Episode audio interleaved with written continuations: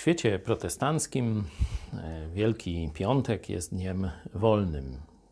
To wtedy symbolicznie wspominamy, że Jezus Chrystus 2000 lat temu na krzyżu Golgoty oddał życie za nasze grzechy, w moje i Twoje miejsce. No, dziwnie w świecie katolickim to nie jest dzień wolny, ale tę sprawę chcę dzisiaj zostawić, a skierować się w kierunku tego, jak papież Franciszek, głowa Kościoła katolickiego, napluł w twarz oczywiście wszystkim katolikom, ale też wszystkim ludziom na całym świecie, który w jakiś sposób się identyfikuje z chrześcijaństwem. Oto wymyślił taki projekt, nie wiem, czy go jutro zrealizuje, ale wymyślił taki projekt, żeby zrównać kata i ofiarę, żeby na tak zwanym nabożeństwie Drogi Krzyżowej razem ukraińska i rosyjska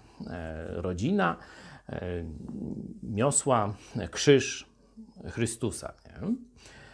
Nawet, że tak powiem, oficjalne czynniki ukraińskie zaprotestowały, bo przecież to jest kontynuacja narracji tego wysłannika diabła w Watykanie, że wszyscy jesteśmy winni.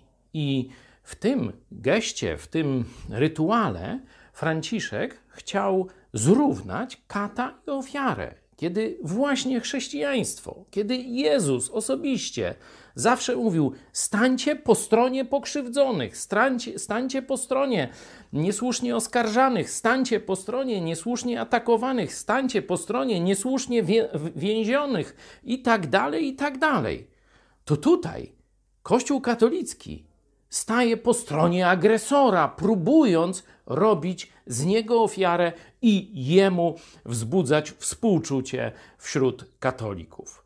Pytanie, co jeszcze musi zrobić ten diaboliczny człowiek w Watykanie, żeby katolicy powiedzieli dość?